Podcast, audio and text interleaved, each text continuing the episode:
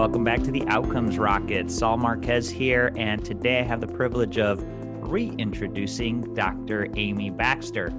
Uh, Dr. Amy Baxter is the founder and CEO of Pain Care Labs, founded in 2006 with a mission to eliminate unnecessary pain.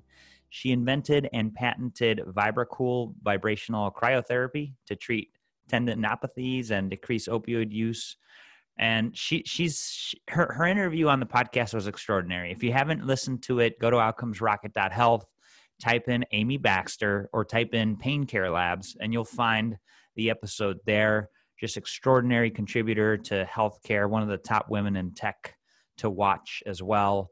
Um, also known for turning down Mark Cuban on Shark Tank. Uh, a pretty fun fact there. Um, but today we're going to be discussing COVID 19.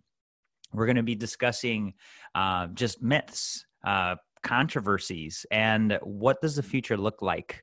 And so, uh, um, Amy's also a, uh, a, a, licensed physician, ER physician. And so, uh, with her perspective, I, I, I really hope to to nail down some of those things that that may still be uh, questions in our mind. And uh, hope you enjoyed today's episode. So, uh, Amy, thanks so much for for joining me today. Oh, Saul, thank you for having me back. It's a pleasure to be here. Absolutely. So, so let's chat COVID nineteen. You know, what what are some of the myths out there that you want to help us bust, and you know, let, let, guide us through that.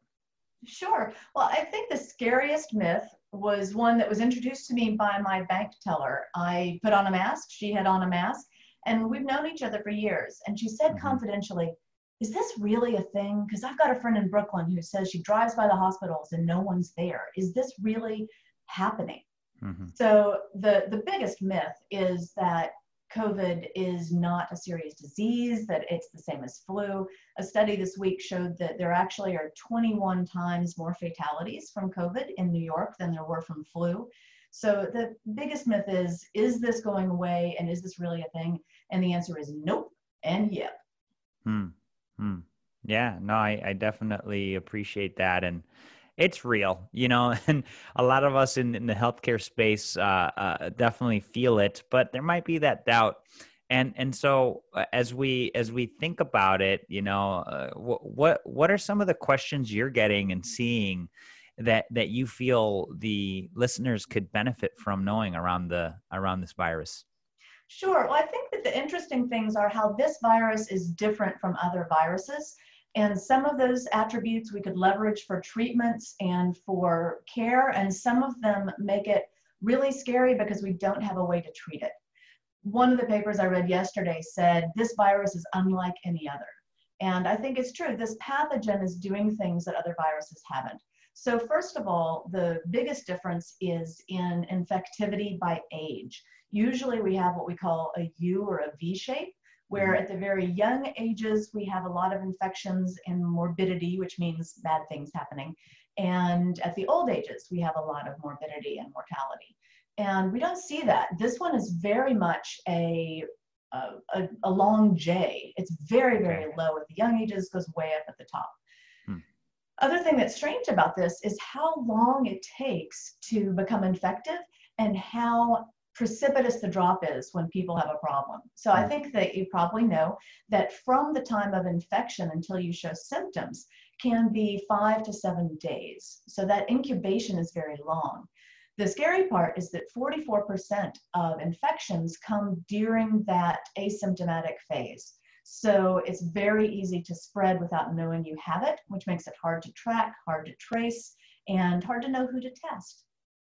Yeah, it's uh it's different. And and so how about the ideas of like where it came from and and you know why? Any any thoughts around that?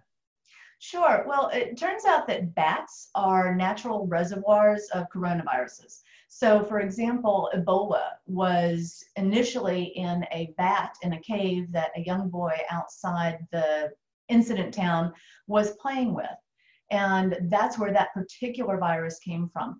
As habitats change and as the climate changes, bats go out of their normal territories and they happen to have coronaviruses as a very common infection. it doesn't kill them, so it can be transmitted directly to humans. Now, the certainly the time that this virus started was in Wuhan and was from a bat, but it looking at the strains and the genetic typing of it, it seems to be mutating fairly slowly and it makes it fairly easy to see when it started, where it came from. So the wet market in China is still the most likely place it came from, but no matter what, this is the kind of virus that comes from bats directly to humans. Hmm. Wow. You know, I'd, I'd heard that and I wasn't sure if it was true or not. I'm like, is it is it really from bats? I mean, and then I also hear people saying it came from a lab somewhere. Yeah, it, it's a chicken egg thing or a, a, a, bat lab thing. Yeah, there was a, there is a lab in Wuhan because of the risk of coronaviruses. It had been studying bats heavily since SARS and MERS. So both SARS and hmm. MERS are coronaviruses. And there had been increased studying of bats in that lab, but it's because they're dangerous and because they're a risk, not because they're trying to create coronaviruses or create infections. It's the fact that somebody was looking at it and researching it because it was dangerous, not that it became dangerous because someone was researching it. Fascinating. Fascinating. I didn't know that that connection. Thank you for that.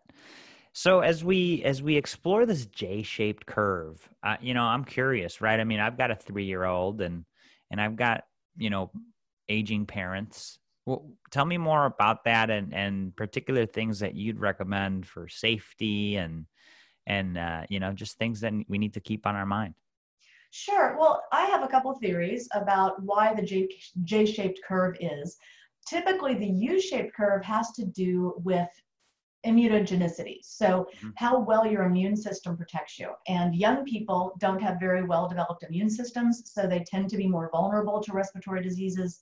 And older people also have decreased immune systems. Mm-hmm. So, the the very heavy incidence on people who are over 65, which seems to be where the cutoff is to have a dramatic increase in risk, mm-hmm. that probably isn't due to decreased immunity, one of the theories is that it's due to increased immunity.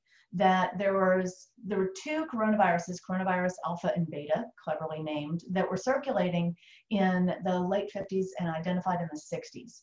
And so it may be that those people who were alive in the 50s and 60s, before it kind of petered out, have some immunity that was developed at that point, which causes an excessive immune response in the older patients.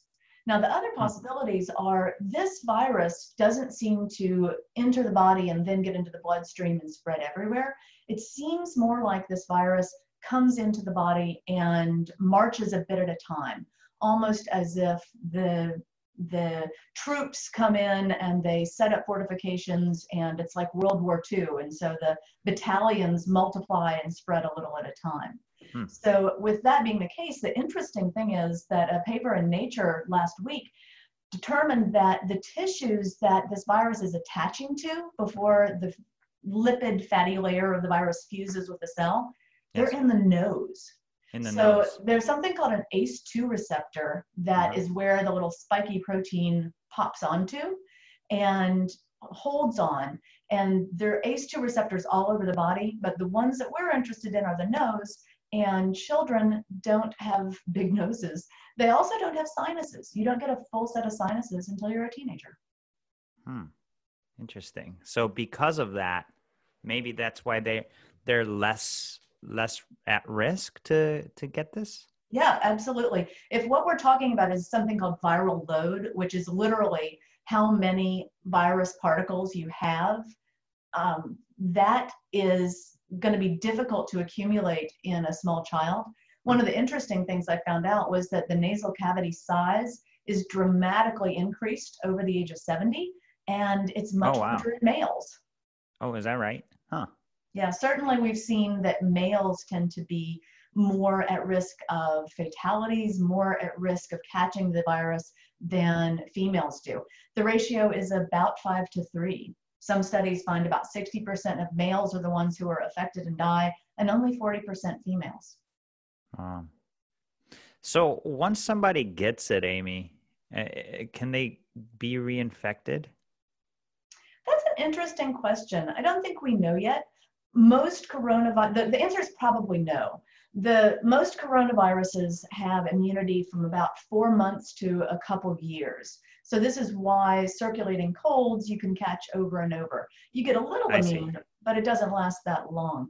Hmm. So hmm. there's a paper just this morning that I haven't read that said that those people that tested negative and then tested positive again, it was almost definitely mathematically because the tests weren't sensitive enough.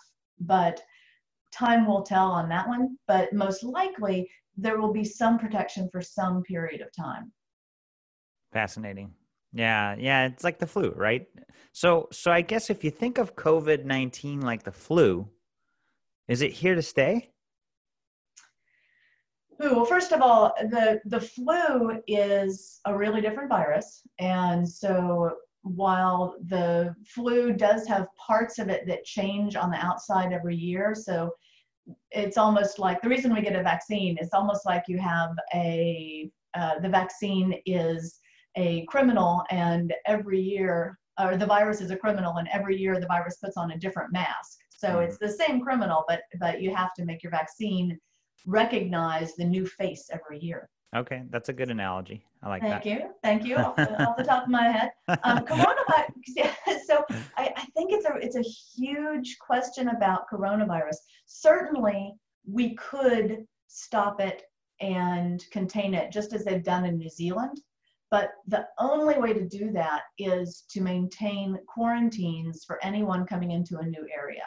If you're not an island and people can travel easily back and forth, I don't think there's a way to get rid of it because it's too stealthy. It takes too long before you show symptoms. And the, the big problem is that you can transmit it without having any idea that you have it, and it can be very subtle.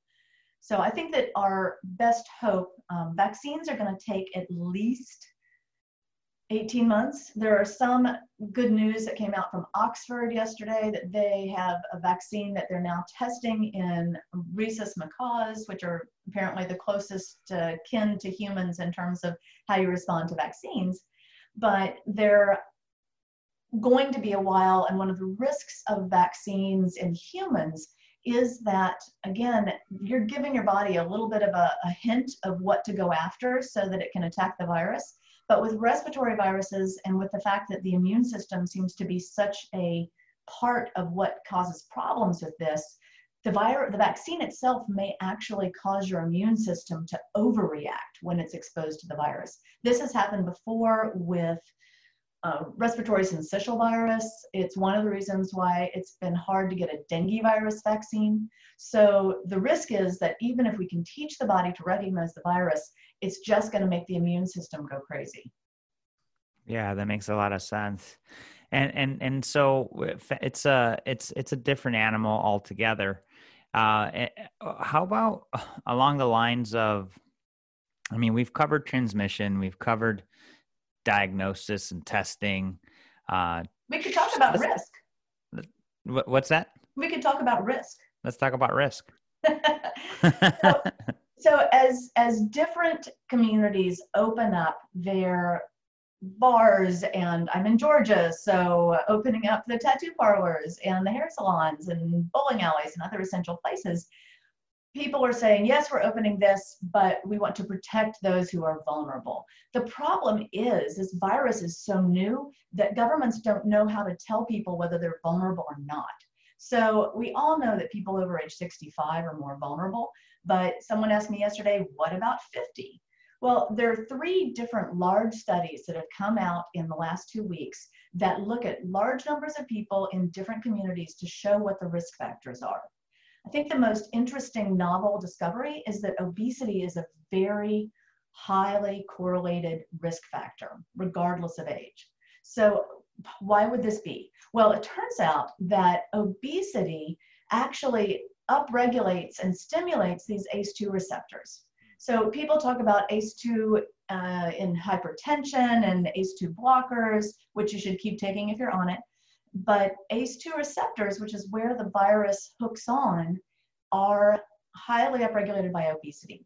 So the interesting thing about comparing our results and other countries' results is that, as you probably know, the United States is 36 to 38% of our population with obesity. And that is way higher than any of the Southeast Asian countries. China yeah. has 4%. The United Kingdom has 26%.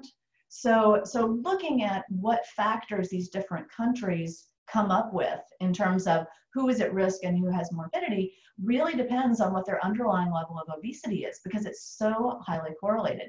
I think hmm. the best connection we can make is to a fantastic study with 49,000 people that is submitted but not yet peer reviewed, but the methodology was sound. And they have about a 32% incidence of uh, or prevalence of uh, obesity in Mexico. So, what they found that was really important is that diabetes and obesity and age yet less than 40 mm-hmm. is a risk factor. They made a, a one to seven risk factor chart.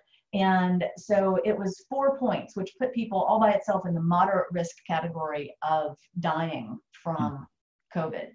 So there are people who are under 40 who are at risk, and it's if you have type 2 diabetes and you're obese. Wow. The other interesting things they found were that immunosuppression, obesity by itself, age greater than 65, kidney disease, and chronic obstructive pulmonary disease, but not asthma, all of those were about equal levels of risk. And diabetes by itself without obesity was about half the risk of those. So, so those risk categories were pretty interesting. Um, the difference in what we have found in our data from New York and in the UK mm-hmm. is that the top risk factors in both the UK and China, cardiovascular disease was the biggest comorbidity, diabetes was the second, and respiratory problems were the third. But in the US, hypertension was the number one comorbidity in New York, and the second was obesity, and the third was diabetes. So I think that looking at that is important because what it means is if you are between 50 and 65, all of those groups are probably in about the same risk category. And the more the percent in that age group that died was about 1.6%. So much higher than with younger people, but still nothing like the 14.8% of people that were over 80 that died in China. So the, the 65 to 80 range is certainly at risk, but young people younger than 65 who have hypertension, who are obese, or who have diabetes, those are really the risk factors we need to be protecting. Wow.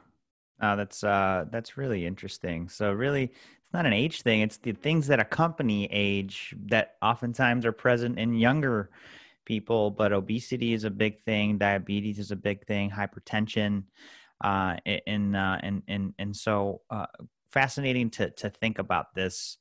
Um, what are your thoughts about? Look, I so so like right now, Amy, I have um, my wife's in the medical field.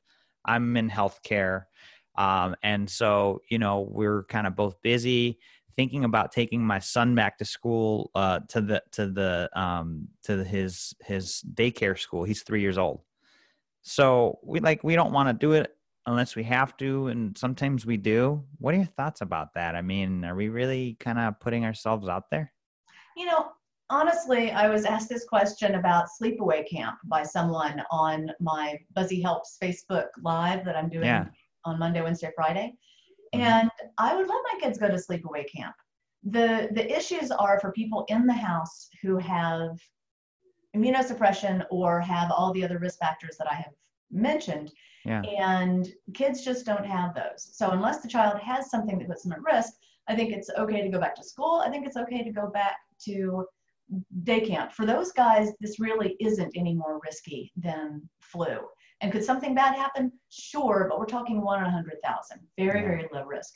The idea that I am most excited about is combining some of this information we have about we know that it enters through the nose. We know that older people have bigger noses. We know that it takes a long time for the virus to keep making itself. A couple other things we know are that the virus in the nose can't reproduce unless the fatty layer confused with the fatty layer of the cells. And it only does that in acidic pH. So Is a right? little bit lower pH than normal. Well, Huh. it turns out that, for example, African Americans who are a risk factor in themselves, and we don't know why, but their acidity in their nose averages 6.4 instead of whites, which is 6.8. And one idea is to alkalinize the nasal tissues, to use a little baking soda and a nasal rinse to make it more alkaline so that if the virus gets in, it can't fuse. The other thing we know is that betadine, which is a pre-surgical antimicrobial. So if you've ever yeah. seen that that uh, orangey stuff that Oh, yeah. they wipe on before you have a surgery, so Mhm. that's betadine, Hmm. and it happens to be exquisitely good at killing coronaviruses and specifically SARS-CoV-2. So really? yes, it is exquisitely good at that. Um, so the, the thing is, people have been using betadine rinses in the nose for about the last five, 10 years before surgery to get rid of viral load in patients who've got chronic sinusitis. The National Health Service actually has a recipe for a nasal rinse that has a half a teaspoon of betadine and a salt and baking soda. Huh. So, so we are looking at the concept of finding patients who are positive for coronavirus and then randomizing them to do either what they would normally do or to do nasal rinses twice a day with betadine and with a little bit of baking soda in the saline water. So there's another factor about this. Um, I don't know if you've ever done a nasal rinse before. I had not. I It- haven't. Woo! Eh, you, Did you- It's, something did- to get used to. Did you try it? Uh, I did try it. I tried it actually on my uh, on my YouTube channel, and uh, and that was copied from the the 3 p.m. things on my, my the Buzzy Helps Facebook posts. Hey, hey, so let's let's pause for a second there because that sounds really interesting. So you do something on on a on a Facebook Live, and you share stuff about Corona. Like, tell me because that would be an interesting resource to share with the listeners too. Uh, what what do you do with that? Let's Sure, just kind of well, take a break to talk about that because I'm not sure that I know about that. Uh, it started about, well, really when coronavirus started. We make devices that decrease pain, and our primary audiences are needle pain. So people who have to give themselves injections at home for Yeah. their arthritis or Crohn's disease, but also for post op and for people who are on opioids that want to use something else.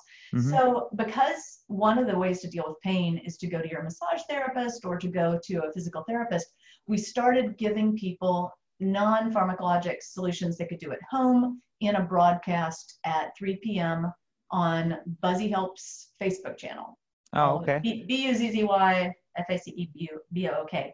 Well, people started asking me more and more questions about coronavirus. And I'm an NIH researcher. Once you know how to research one thing and once you know how to dig into PubMed, which is where the published studies are, Yeah. it becomes pretty easy to digest and to give answers. So over time, I kept giving solutions for pain and fear and focus, but I started talking about all things COVID right off the bat.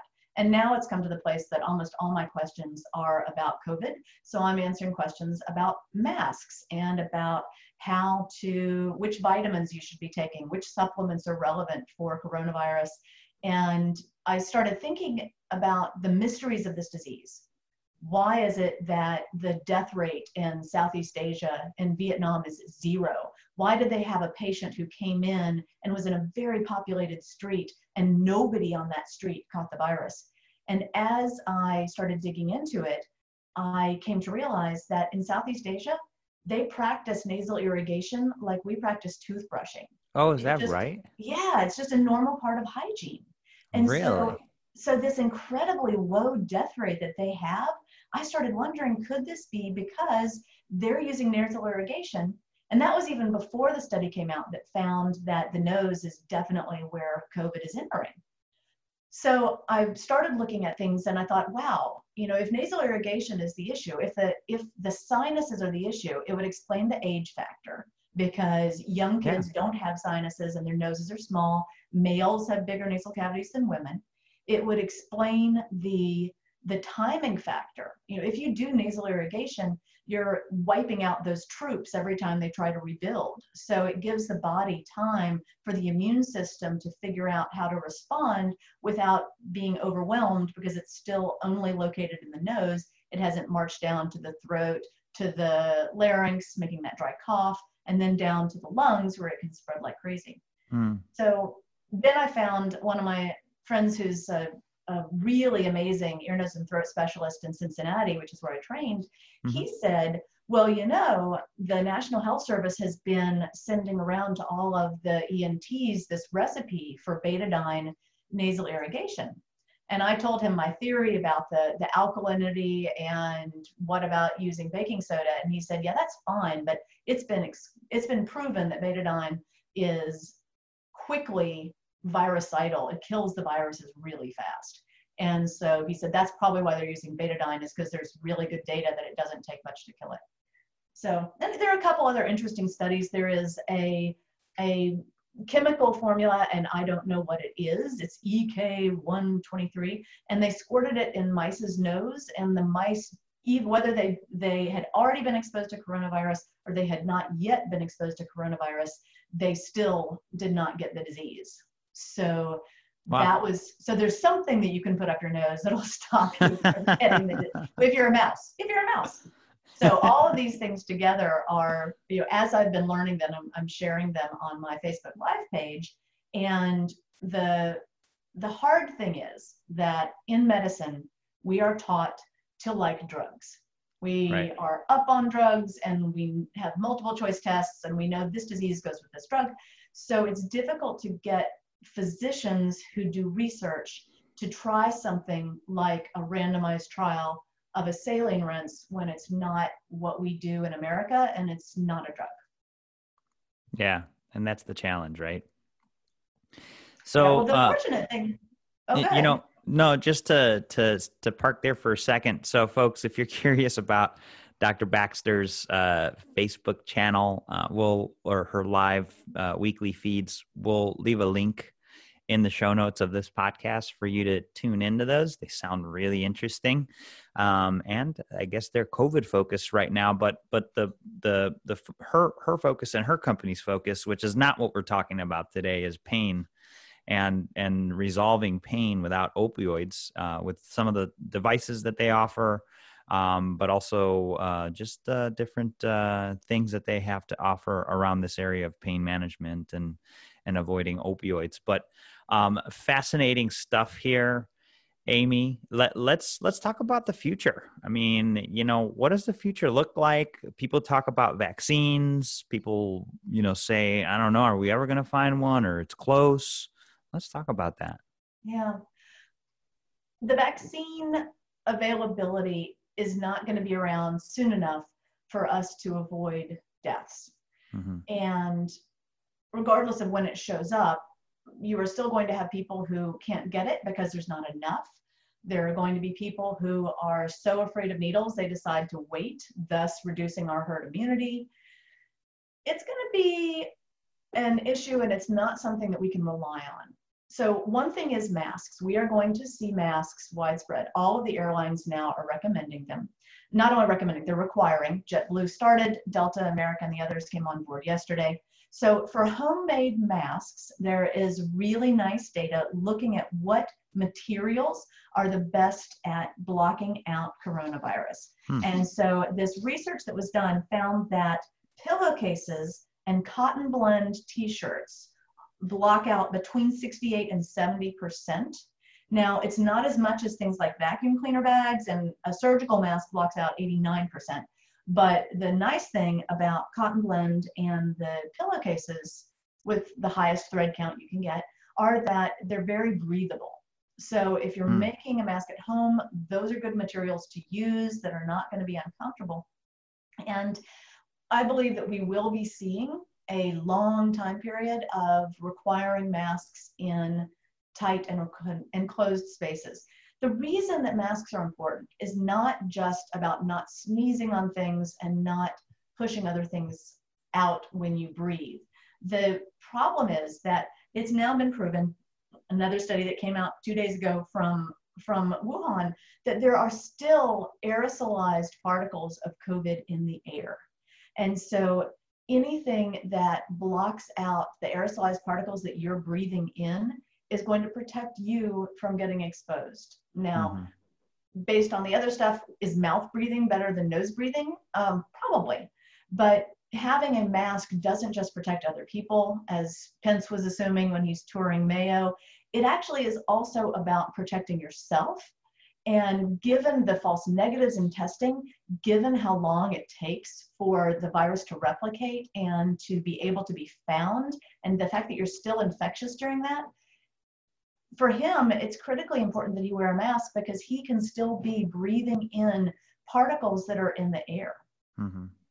And and so these these aerosolized particles, Amy, are they they do they happen when other people are around, and that's why we have the six feet rule, or are they just out there and floating? Well, so the things that the, they found in the Chinese paper that make a difference are circulating air matters a lot. There was a case of three cases that got a coronavirus in a restaurant because they had the type of air conditioner that just circulates air around, it doesn't filter it. So okay. if you're in an enclosed area where mm-hmm. it's circulating around, it absolutely is a risk, and wearing a mask absolutely protects you. If you are out jogging and it's not a windy day, you are heavily breathing out particles, and they do stick around in the air near for a while. And the distance from a sneeze can be as much as 18 feet. Hmm. So the six foot rule is because the coronaviruses on respiratory drops are have a little trajectory that's going to go out and then gravity pulls them down within about six feet. But when it's not on a respiratory droplet, when it's in an aerosol, in a spray, it can linger for a while. So I would jog on a windy day without a mask, but I would not jog on, or ride a bicycle on a still day without a mask to protect myself. Wow, that's interesting. Fascinating stuff. Uh, you know, it, uh, I've gone on a couple bike rides and I haven't worn my mask. I'll have to feel out the air now.